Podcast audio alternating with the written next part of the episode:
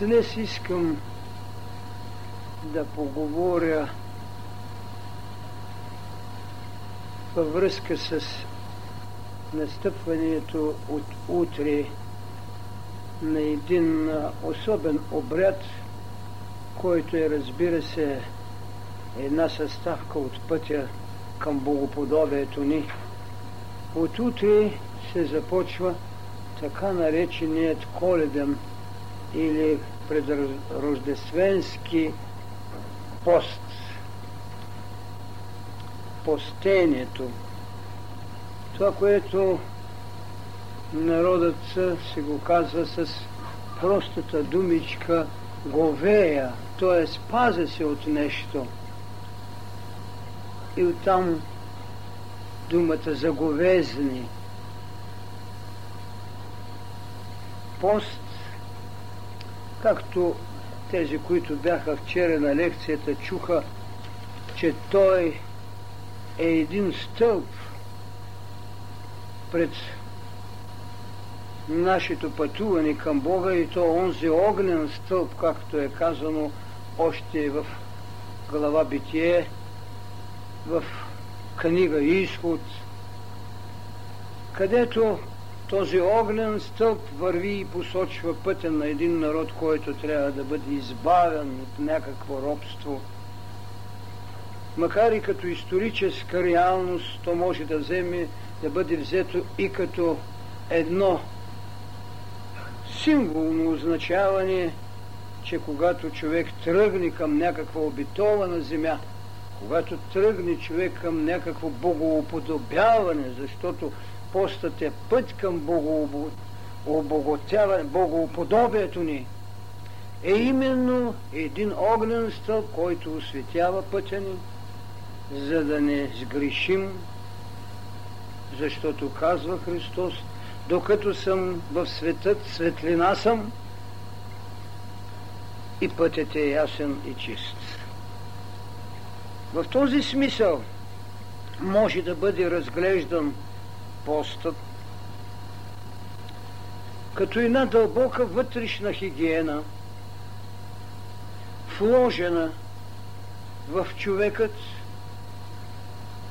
употребена от човекът, станала обряд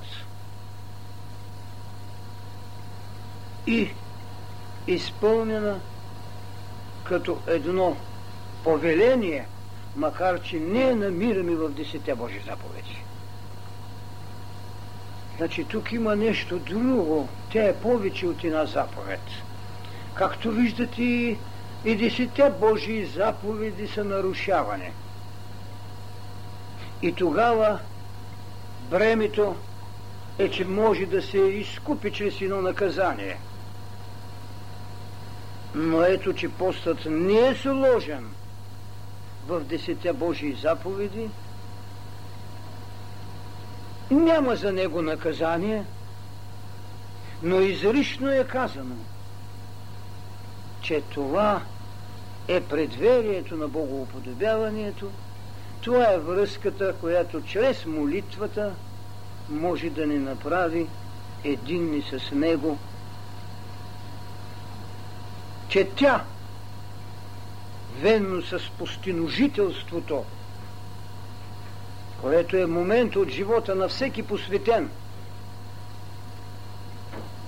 най-добре не прави единни и още в Старозаветието пътя за този контакт е посочен чрез Моисей, който преди да получи свещения завет, преди да види огнената ръка, която трябва да разчертае върху камените скрижали повелите, е трябвало 40 дни и 40 нощи да прекара в моление, да прекара в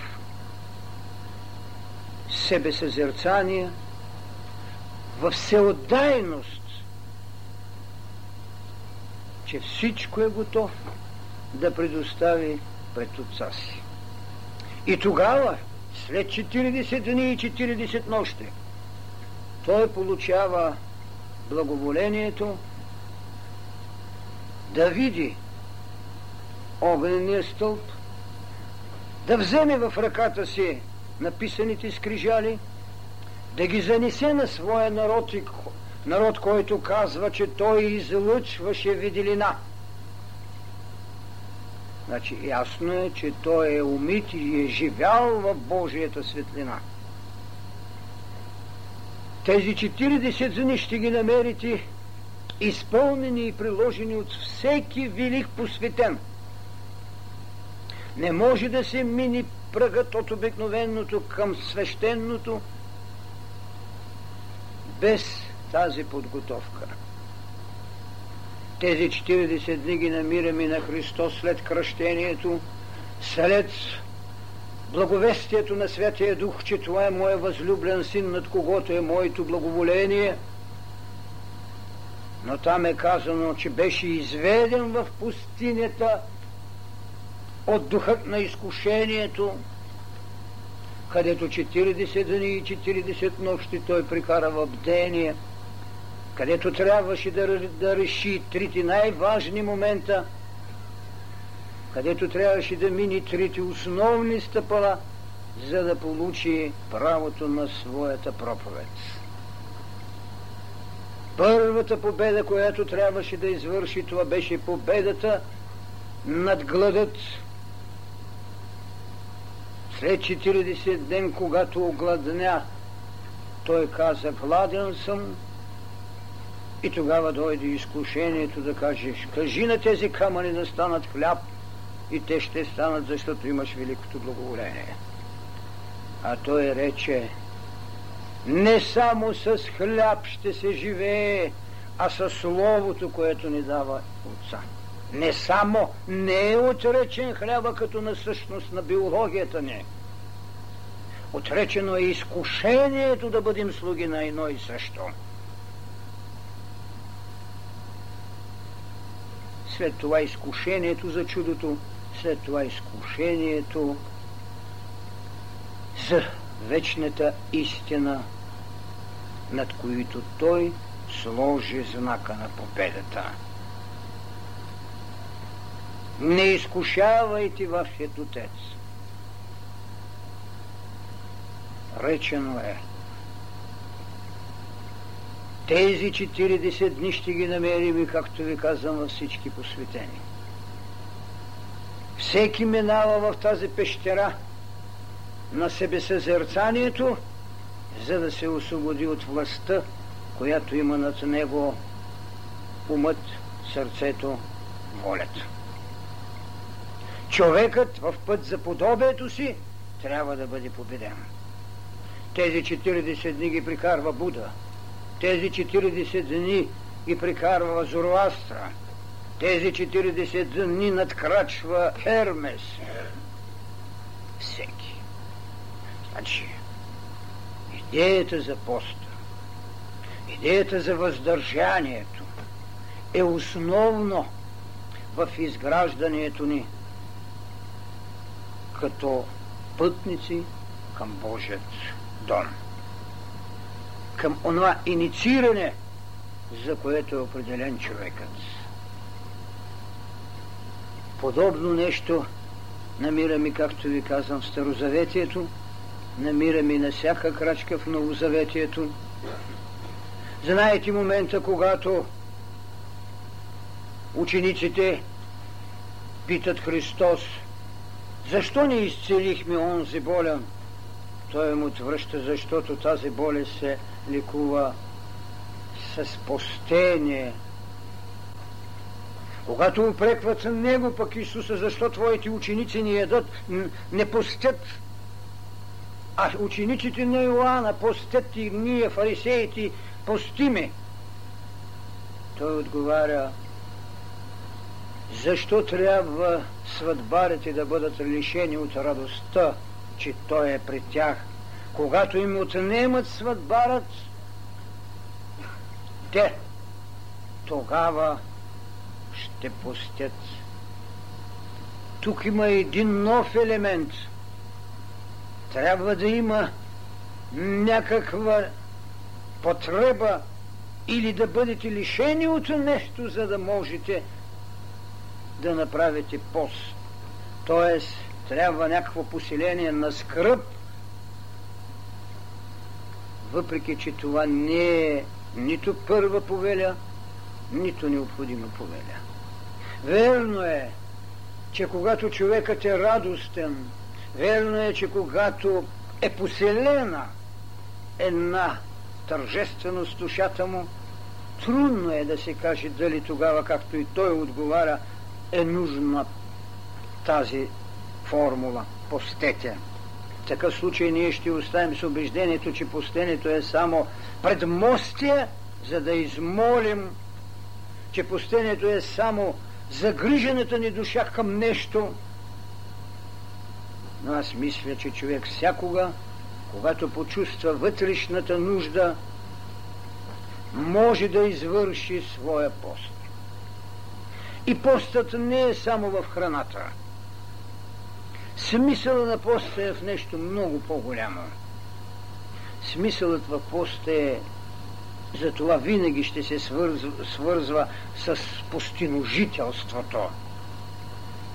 Когато човек се е отдръпнал вътре в себе си, когато трябва пустинната тишина да бъде единствено разговорена с душевният шепот. Това показва да ни сме дали власт на това, което не разгневява и излиза, нарушило бреговете.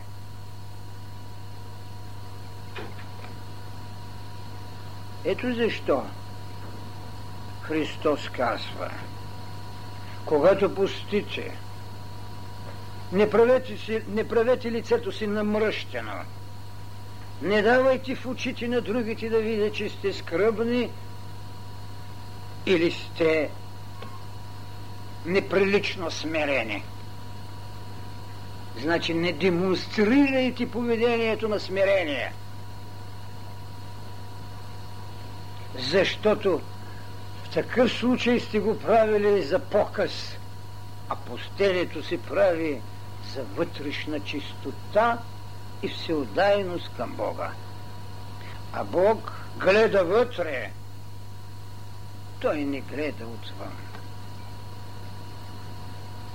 Затова още по времето на пророците, когато някаква голяма скръп посили народът на евреите или отделният човек сгреши, той е посипвал, както казват главата си, с пепел, той е намятал прочутото ветреще, за да се сгърне в някаква самота, да се сгърне в някакъв вътрешен приказ – за да изживее и да поиска прошка. Постението като път към богоподобието не е било само прицел на религиите, но те са, които имат най-голяма власт над човека – защото те са едновременно душевност, мисъл и воля, защото те са идейно мислене, а не само предмет на самосъхранение, както може и на медицина да ви забрани. Ако вътрешната потреба като поведение на признание към Бога не повели в душата ви това смирение – за постенето, страхът, който много често медицината употребява, се нарушава. Страхът, че ще, че ще бъде претоварено едно тяло и че има нужда от едно постене, за да го освободят, не е властен, както смиренното признание, че това е нужно за вашето съвършенство – а не толкова за вашето здраве. Въпреки, че когато трябва някой да мотивира поведението на постението, когато не признава религиозното си принадлежание, може спокойно да употреби тази формула. Нужно е, защото медицината го иска или моята анатомия му налага.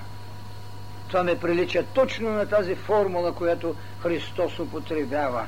Когато постите, не правете нещата, че лицата си намръщени и страдащи. Потребата трябва да бъде вътрешен иск, за да може, ако нещо затежи на човекът, енергията на духът да снеме тежестта на това, което наричаме земно притегляне. От тук и известни етични системи, които хармонизират с известни медицински нощи, за да пренесат полза за съхранение на нашата физика. Но аз пак повтарям, постенето не е за да се съхрани нашата физика, защото нейната преходност е неизбежно вседневно видна. Въпреки, че носим голяма отговорност за нея. Тя също трябва да става все по-съвършенна и по-съвършенна. Но той има вътрешна потреба от хигиена на мисъл, хигиена на желание, хигиена на приложение, защото една воля, воля на инстинкта в тезата за самосъхранението, може да доведе душевния ни свят да бъде смутен от деяние, което не е достатъчно нравствено. Така че специално постенето е и нравствена висота, и духовна чистота. То носи двете двери, за да може човекът да се осъществи.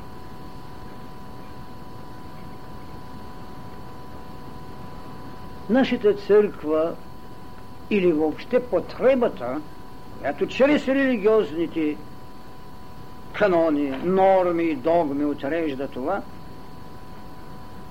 безспорно ги съпровожда с някакъв празник, който осмисля, който дава доказателство в очите на човека, за да не му изглежда безсмислено откъснато и напустене. Въпреки, че такова пустене би било наистина един велик подвиг – То е една вътрешна борба. Но съответно религиите ги свързват с основателите на религиите, с богоподобните, с Синът Божий, за да може мотивираното съзнание да облегчи и примахне тревогата за какво го правя, ако вътрешният мотив за духовното богоуподебяване и търсене на Бога не е така властен в душата му, тогава казват, ето е, пред коледни пости. И тогава човек го свързва с една велика мистерия. Мистерията на раждането. Защо? Защото се знае, че този син е син като повеление – първороден обещани даден, че той излиза из отробата на една всемирна майка, че той е който в детската си още възраст призовава магите на световното знание, че той е за когото ангели пее, че е мироносец. Ето това е един достатъчно зрим, достатъчно упорен мотив, за да може този, който обречен в този именно пост предрожденски, да удовлетвори и ум, да упражни и воля, за да го осъществи. Затова ги свързват с тези моменти от личността, която все пак е душа и сърце на един религиозен бит, на едно религиозно изповедание. И това наистина е една опора, когато човек още не е дух. Така върват. След това идва другата опора, възкресенската.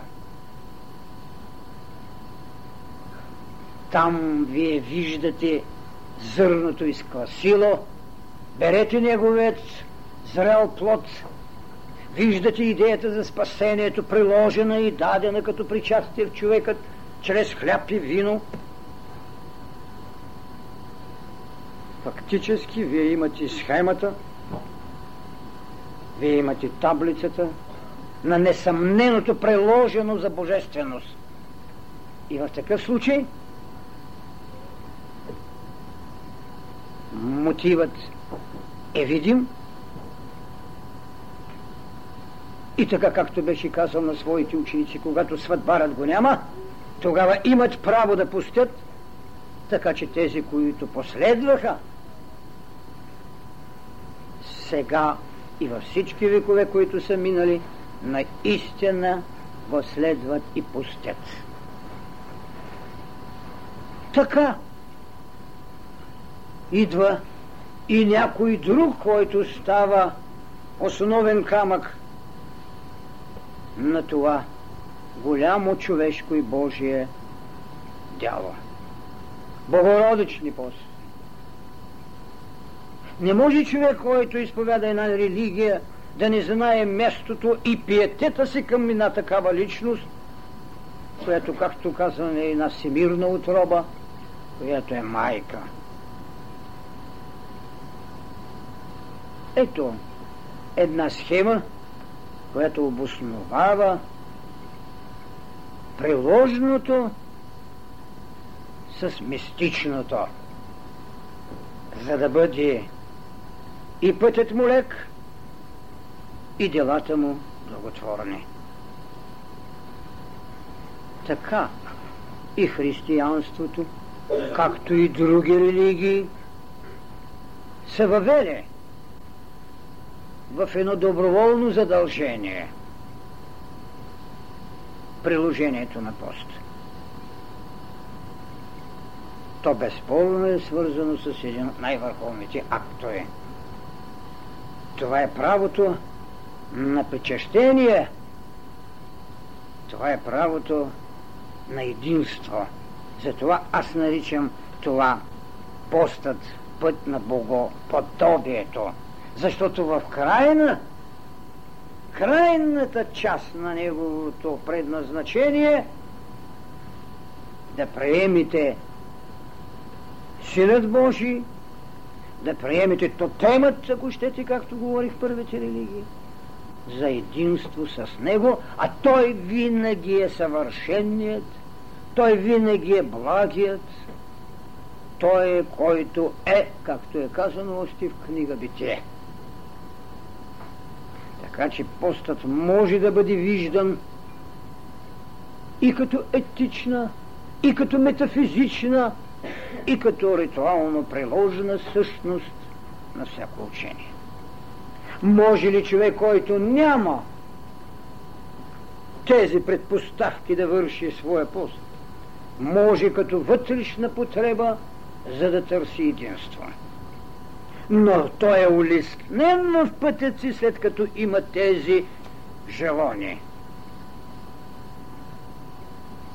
Дали наистина човекът още из първите си свои поземлен, поземлени поселения е вършил това? Безспорно е, защото когато е искал да се докосне до своето божество, той е трябвало да притечава един изчистен канал, един чист път – за да може както той напътен, така и благоволението на Бога като воля да го намери буден и чист, за да му предаде своята повеля. От тук е обещанието на Бога като завет, сключен с човека, да не го лиши от себе си, пък колкото и много той да е сгрешил. Така трябва да гледаме на поста,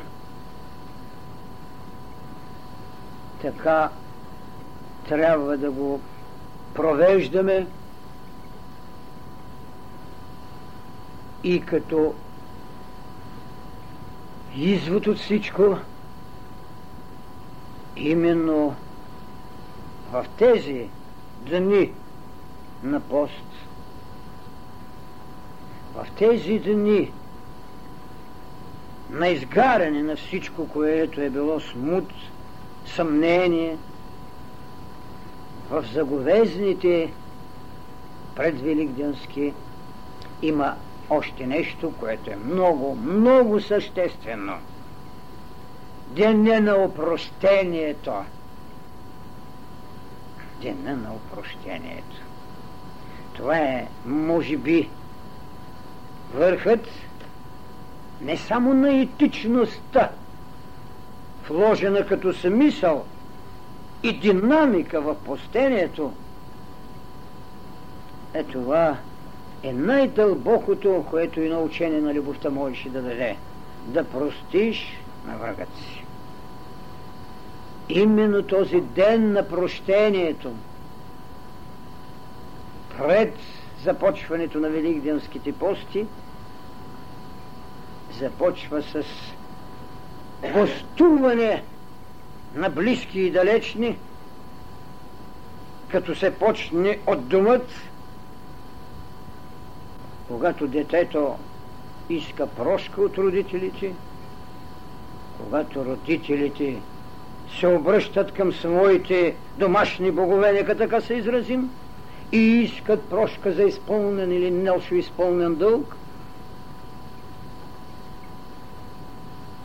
когато към съседа отпратите добра дума и поискате прошка, когато през плед се здрависате, но се простите в сърцето, когато отидете, както изрично се иска на своя кръстник, да поискате прошка, защото кръстникът е духовен баща.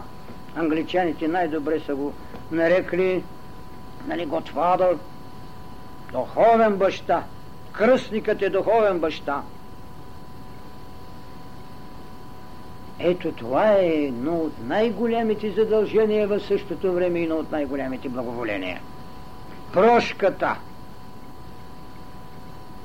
Прошката. Нещо, което и като исторически факт е било действителност в нашия народ в тежките години, нещо, което като исторически факт е говорило за взаимност, и аз не зная дали знаете за този обичай наречен машала? Не машала, което значи ево, здравейте, а машала, което на персийски значи огън. Тази нощ преди прощението се палят голями огньови и се разсвяват вълма от запалена слама или огньови, за да се сигнализират българските християнски села от единият баир до другият баир. Те са се поздравявали и се искали прошка точно на този ден, заговезни пред Великденски, пазейки идеята за Възкресението. Така че когато човекът на тези заговезни на предпрощението, той фактически извършва погребение – за да има възкрешение. Огънът е останал като сигнален знак на взаимност. Това стои в нашата история и мисля, че ще бъде разпълнено. Защо тези хора от единият край до другия са развявали огньови, за да се кажат, че са християни и са живи, а огънът е, който гори и прощава. Огънът е, който осветява. Огънят е който възкресява. Огънят е който ще бъде новата мисъл, наречена мъдрост. Така че виждате каква ракля от богати дарови има идеята за постенето. Тя не е бабени деветини, както внушават тези или онези, даже и сектите, които отричат поста. Не! Може да е бабена деветина за оня, който не знае, че неговата баба три дни тремире. Да, то е смешно в цивилизацията, когато има скай клубове. Не! Мисля, че поне малка част от даровете в тази ракля ви излесах, за да видите какво значи постене. Може човек един ден да пусти. Може тези 40 дни да пусти. Но да пусти като идея, като вътрешен принцип, като същност, като огън. Това е пустенето. Не е насмешка оставена традиция за баби. Не. Пак повтарям, и един ден може да пусти човек, но да пусти. И 40 дни може да се прави, че пусти, а не пусти. И човек в тази своя чистота – ако има съмнение, може да не отиде да вземе причастие. Но може да се изпречи пред един всемирен ултар, където всяка благодатна мисъл е едно велико причастие. А няма нищо страшно да го приеме където иска. Чак тогава може да се разбере, що значи пост а както ви казах и частица от историческото му предназначение. Защото човекът е храм, но човекът е история. Човекът може да бъде жрец, но той е и история, той е и зоополитикон, той е обществено животно, той гради. И както он е слъчът на религията, така и он е с лъчът на администрацията, така и он е с въображението на Твореца, така и он е с съзерцанията си, онзи с философията си, третия с четката си. Всичко това изгражда храмът на вечната култура, която се пази от това, което наричам история. Това е пост. Това е да пустиш. Ач може ли човек цял живот да пусти? Когато е отдаден или когато като богоподобие изпълни Божието и покровителствува човешкото в прощението, той винаги пусти. И не само когато скръп сполита човекът, и не само като идея за разкаяние и прощение, а и като идея за тържеството, че са придошли силите, че е гостувал Божия дух и че ние сме били достатъчно чисти, за да се облечем в неговата дреха. Така трябва да разберем това, което се нарича пост. Както казвам, тази пътека е белязана изначалните дни на пещерния дори човек. Еврейството го има в своят път. Има белязано четвърти месец ще бъде, петия месец ще ви бъде, седмия месец ще ви бъде, десетия месец ще ви бъде, ден, месец на постение, в което душата ви ще има своята благодат. Те се налагали много пости поради това, че постоянно са виждали своите прегрешения. За мен е тревога, когато човек само от прегрешенията се тръгва да прави пост. както с нощи казах и за исихазма, и те са имали дявола и са страхували от него. Не. Човекът, когато е най-божествен, пак може да посте. Защото постението е да сте Бог в... или богове в Бога. Това е, което трябва да знаем и за този хубав ден. Ден голям като празник и живот. Ден не на тревогите, само както е белязано. Ден на тържества. И тогава няма нужда да преправяме лицето си. Защото очите на Бога виждат всичко вътре и той не може да бъде измамен от това, че ние сме направили горчиви лица.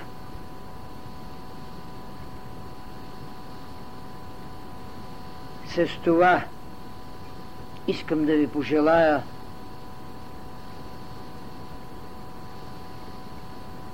благодатни, леки и снежно избялващи дни на пости и лекоходен път към нашето богоподобие. Благодаря ви, мили приятели. Бъдете ми живи и здрави. Ако има нещо... Не, аз ще ви чуя. Понеже вие говорите за Бога, Да. а колкото разбирам, е, религията всъщност, тя го дава като едно абсолютно задължение. Да, без да е в. Десетя Божия заповед. Без да Да. да. Аз разбирам от вас, може би вие ще ми кажете, ви правилно съм разбрала, че това е всъщност едно осъзнаване на всеки един човек, че това му е потребно, за да го направи. Когато той не го осъзнае, той не може да изпълнява задълженията, ако го приеме по задължение. Тоест, правилно ли да разбирам аз? Така. Бита, и още нещо. А, вие казахте днес на днешната лекция, че Бог е благ, милостив, така, така. На предната лекция вие казахте, че Бог няма атрибути. А, бихте ли ги свързали тези две неща? Така. Това е моята. Да, благодаря ви. Вижте, осъзнатата необходимост като задължение е общата същност на религиите, защото будността на хората никога не може да бъде еднаква, тъй като иерархията на развитието ни, като приемем закона за преражданията, ги слага в различни стъпала на стълбата. Но общата загриженост, която при липсата на осъзнато дава задължението. Тя дава задължението. И така, едно дете, например, не може да осъзнае задължението, въпреки че има деца, които по силата на своето прераждане са пет пъти по-възрастни бащите и майките си. Но в моментите, когато то още е в изграждане на себе си, за да доди великият му дух, то не осъзнава. Една родителска грижа, която никога няма да бъде лоша към децата, е именно поднасене за осъзнаване на нуждата. И Христос добре казва, кой е този баща, който когато детето поиска хляб ще му даде камък и когато поиска риба ще му даде змия. Ето нуждата от не толкова с наложителното вношение на съзнание, отколкото грижата за пробуждане на задължение. Така че аз ги разграничавам и мисля, че вие сте уловили необходимостта, за и религиите поставят известни граници, подбуди, норми, подбуди, за да може човекът като задължение, а то е въпрос на вътрешна нужда вече, но когато не съзнае всичко, а онзи, който няма нужда от това поведение, той може да си пусти всеки ден. Защото едно вегетарианство е своего рода пустене. Така че аз ви благодаря. Добре е това да се разбере.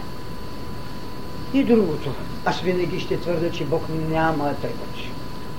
Защото това е наше схващане за Него. И зато и когато са казали на Исуса, вие сте благ, той казва, не само моя отец е благ. Иска да каже, че той в своята пътека не притежава всичко какво е като същност, едно искане. И той не предписва в този случай атрибут на Бога, прави съпоставка. Неговата неизмеримост може да ви послужи да наречете мене благ, защото понякога се гнева. Ето това е тайната на това. Бог като същност, Бог като абсолют, както той не може да бъде ограничен в поведата на нашето искане.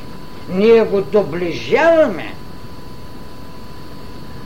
за да потикнем човека да го търси събуждайки в него това, което счита, че е божествено. И аз винаги ще правя разлика между това, което е божествено в човека и Бога. Ние винаги ще искаме да ставаме божествени, точно с тези качества, с които обличаме, но те не са още Бог. Те са стъпала. Да, благодаря ви. Е, само, че моля, че се ела, ти си по-млад. Не до младоса. Въпросът да не слизам до тебе. Тук да пиша.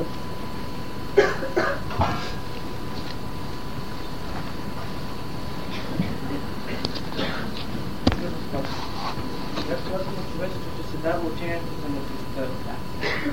Няма ли когато един човек е принял това нещо в себе си, тази светлина, после да стане живеене? И няма ли тогава за какво да се смята нещо от по-горните светове някаква работа и не само в астралния или менталния ни мир, а тогава човека да търси някъде по-нагоре своя пост. Това е съвсем верно. Надявам се, че с нощ се познава добре. Съвсем естествено. Една добродетел, ако наречеме просто добродетел, а всъщност както казваме, вътрешния шеф на Бога у вас, за да му бъдете все по-близо. Когато една добродетел се осъществи и вие сте направили по-близо стъпка до уния 24 старци, които са насядали в откровението, но нямат лица и нямат коража да скъсат седем пя печата, колко повече човека в своето съвършенство толкова с повече човекът в освояването на все по-нови духовни вълни, както казваме сега мъдростта, която ви разкрива и виждане, която ви дава и интуитивно знание за приложение на това поле, а колко по-горе тя отива, толкова по-приближено става и служението му става не лично вече. То е това, което той нарече сигурност. сътрудничи в цялото развитие на Божието. И тук, именно с нощната лекция, само подходих, следващата ще ви разкрия, именно тази безмълна цялост. Тя е интуитивната молитва, тя е, както е казана, мълчаливата молитва, тя е умната молитва. За мен тя е присъственост в а безспорно с тази будност вие служите на всемирната еволюция, а не само на личното човек. Така че, когато правдата влиза в живот, тя изгражда поведение. Когато любовта влиза в живот, тя изгражда еволюционната цялост на всеки, който е сградил пристан край тая река, да може да види призивът обичай врага си. Като мъдростта като океан, както казах винаги, вие знаете, нашето служение трябва да бъде капка в океана на емирното развитие. Капка, но никой океан не е достатъчно. Да, може.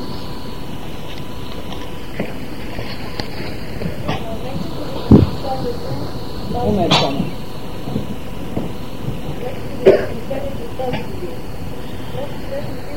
помирение на материя. Искам да питам какъв Победа на духа Когато вече, когато впряга материята в сътрудност. Побеждава. Да. И не, той побеждава, за да изведе до себе си. Как? Помирение на судимост, на духа или на материята, защото защо не това Не мога да се изпитам на нещата. Смисъл на фразата е следния. Когато си обречен на възпитие, трябва никоя клетка да не протестира човек. Това е. Никоя клетка. Тоест никоя клетка. Това е помирение. Ако нещо у вас, дори на малкия ви пръст на крака протестира, къде се жертваш, не ще се жертва. Това е цялостното изгаряне. Това е все съвършение. Всичко. Обикновено ние се обръщаме молитвено към Отца, когато искаме от Него. Мufti ни казали как да се освободим от това. А, и какво имате предвид пред вид, когато ми призовавате към изрядност в контакта ми с Висшето.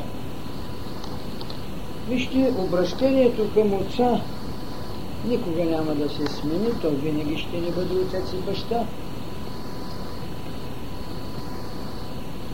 Ние не можем да му предпишем възможности за изменение. Следователно, нашето обращение към него винаги ще бъде отче или както е приятел. Затова няма формула човек да се освободи от Бог. Дори безверието, когато се позволи да каже, че това е опиум, но то е опиум в съзнанието на човека, но не и на Бога. Така че ако човекът има съзнание, което под опиум го отрича, Бог не може да бъде повлиян от това да се обича своето лошо дете. Колко лоши деца е имал, и аз ще ви кажа един израз от Еремия, пророк Еремия. Върнете се, деца размирни, аз ще изцеля вашето непокорство. Вижте колко хубаво е казал. Върнете се, деца размирни, аз ще изцеля вашето непокорство. Така че човекът може да се отрича колкото иска Бог. Може да се освобождава колкото иска от него, но Бог не се освобожда от децата си. Върнете се, деца размирни. Сега, касателно другото, какво имате предвид, когато ни призовавате към изрядност в контакта ни с Висшето? Имам предвид това, което всички околотни учения са давали. Че нито един лакът или нито един косъм от главата ви няма да стане без волята на Отца. В се човекът да бъде равен на Бога, е дошла първата съблазън, когато Луцифер става сатаная. Той ще се върне при Бога. Имам предвид подготовката на човека да иска всичкото благоволение на Бога. При Бога се ходи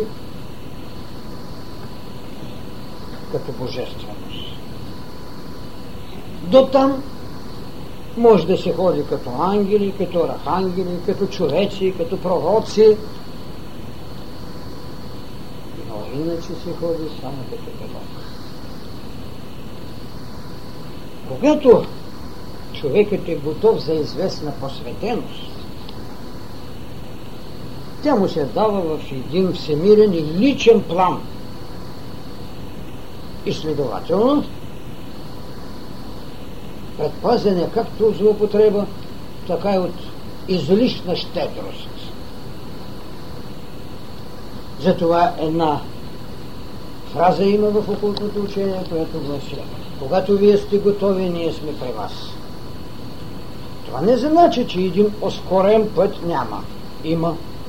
Стига готовността и жертвата, както казахме, затова всяко учение, всяка религия, всяка духовна вълна се разпространява най-добре чрез кладите и разпятията. Но готовността за клада и разпятие трябва да са на лице.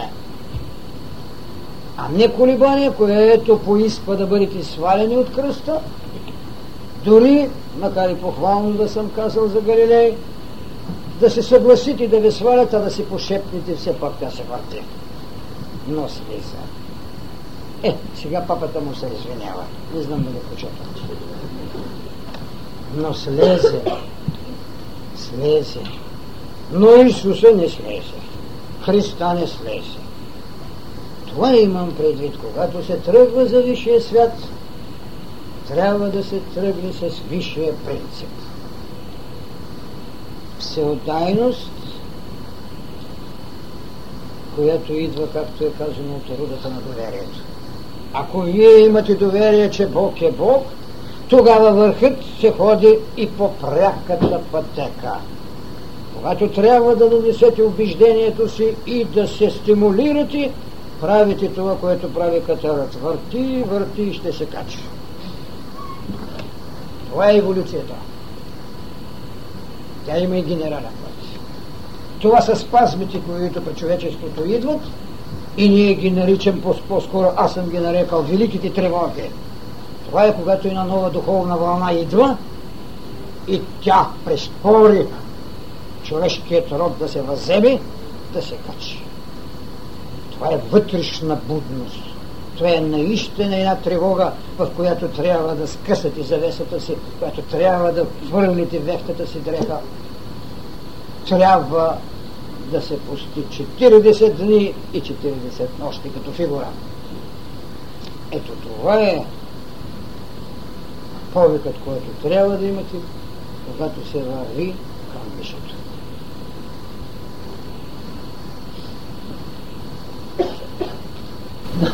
Само на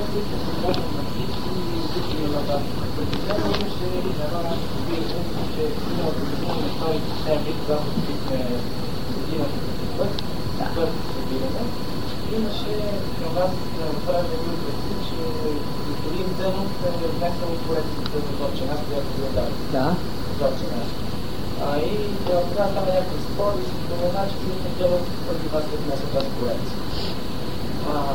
Преди известно време, преди два месеца бях на един терористски събор и институт на една седмица с около на дъно. Вътре една от песните се казва от челата на което Потвърждава това, което не излагаха. Да. Така. Вижте, аз ви благодаря за информацията и тези... Да, да, това е чудесно. Вижте, това е чудесно, което го казвате. За мен не е имало съмнение поради една много проста истина. Не може, когато представяте тази дума, има и се казано, много ви правя учителя, когато един учител каже на пикниците си, или когато един възпитател каже на пикниците си на генерална поправка, защото това не е шика. Аз съм възстанал с така в съмнение. Това е страшен, страшен бих казал взрив. Да отречете нещо, което като станови преходни и така нататък. И когато е казан, ако той го беше казал, аз попитах на времето, как Казал ли ви е вашият учител поправка на още нас? Ами като че ли нещо, като, като че ли нещо, като ви е казал, кажете ми, как ще правите ми? Може ли да кажем някой, и то учител на своите ученици, и те да не знаят каква е поправката? И вас, когато ви да да питат, вие ще знаете, че това съм ви казал. Е, как не се го Защото не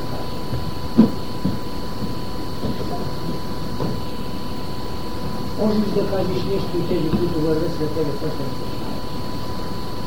При това. Аз още. След седма година съм написал официално основната крачка. И съм протестирал. Разбира се, всичко само да спокоиш, това не е важно. Имам кореспонденция с съответните описания. Също. Но за нас това е. Бог не може да въвежда изключение. Той може да ни избави, да покажеш да ни изпади. Ако свалянето на Якова е категорично. Ако на нас не вярват, един апостол трябва да вярва. Не, искате, благодаря се много. Благодаря се, че чул. Защото сега е на друга версия. А, той каза ли за злото нещо, което ти си казал? Може, сега мога да го напиша като иска тази книга. Това, което съм казал, защото е не е еволюирано добро.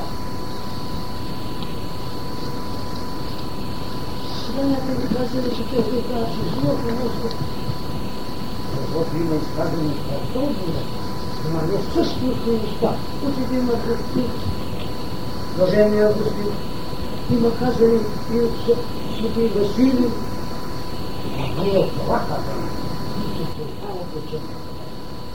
Как няма да се учили, ако скоро излезе, че наистина е казал, че злото не е. Стига, стига човеческото да го приеме. Ние няма да вадим лицас и няма да искаме патент. Не знаете моите мисли по отношение на родните мъдрости. Народните мъдрости са мъдростта, които са давали голями учители и ни сте търсили името.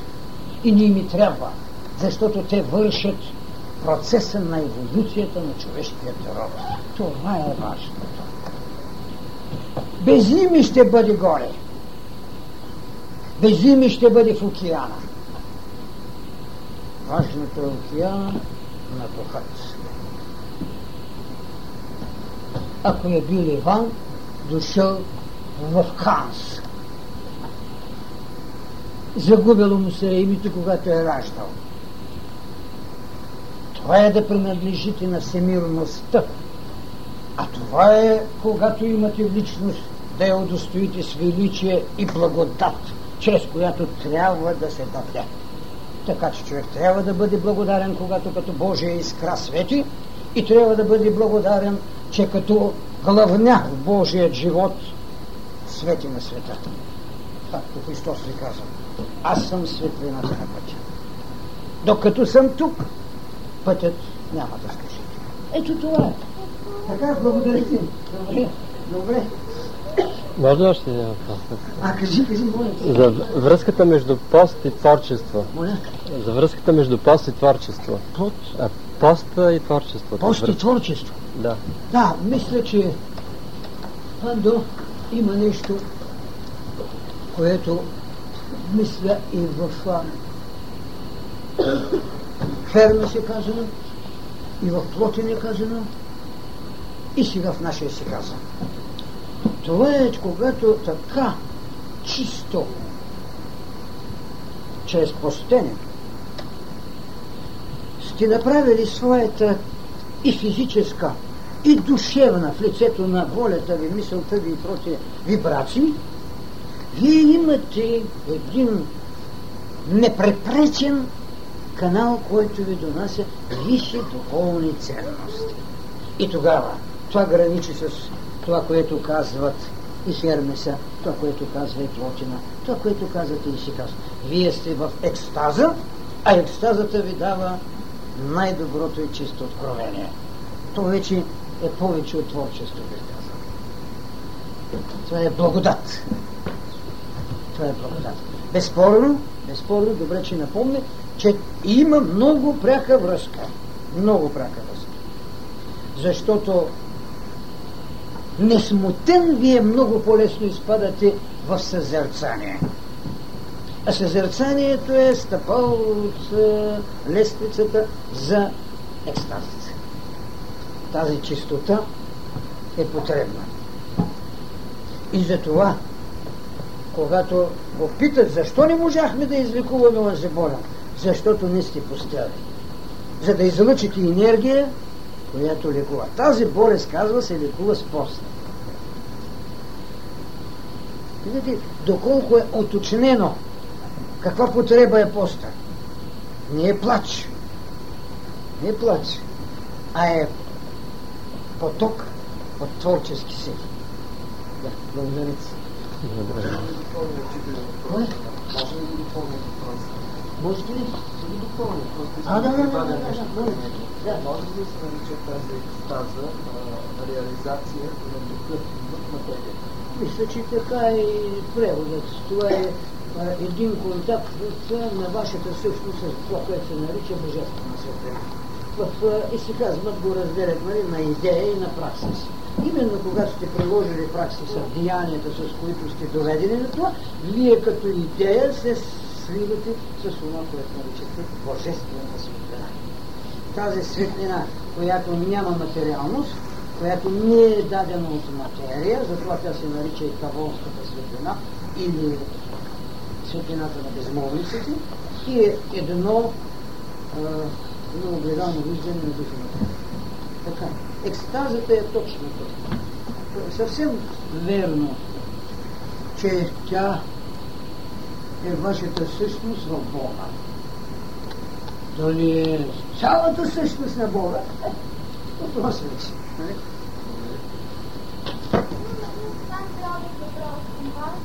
Вие казахте, че всяка религия има морал, има ритуал. Ритуал, ритуал твърди, когато искаш да разрешиш, начало да създай. Религията е съзната към нашето вечни. Можем ли да твърдим според вас, че да се постигне просветлението целта на религията, трябва да се постигне вътрешно разрушение на зададените от нея ритуали? Да. Вижте, първо самото наименование на религиите се мени с идване на нови учители, които дават нови духовни вълни. Следователно и те се рушат. Ритуалът безспорно с идването ще запази това, което никога няма да се разруши. Тоест сакралната страна. Когато четете книгата или когато сте слушали да говоря за тотемът, аз казах, че неговата най-сублимирана сакрална страна за приемането, причастието ми е в Христовото учение вече. Плът с плът. И още един факт, че трябва да се разруши, това е което каза Христос. Не може да хърпите нова дреха с стара кръпка или на стара дреха нова кръпка. Не може в стари мехови да слагате нова вина. Така че идеята за разрушението в боговете на разрушението като Дионисий и като Шива е частица от това, което ме питате. Мили хора, Бог да ви брани,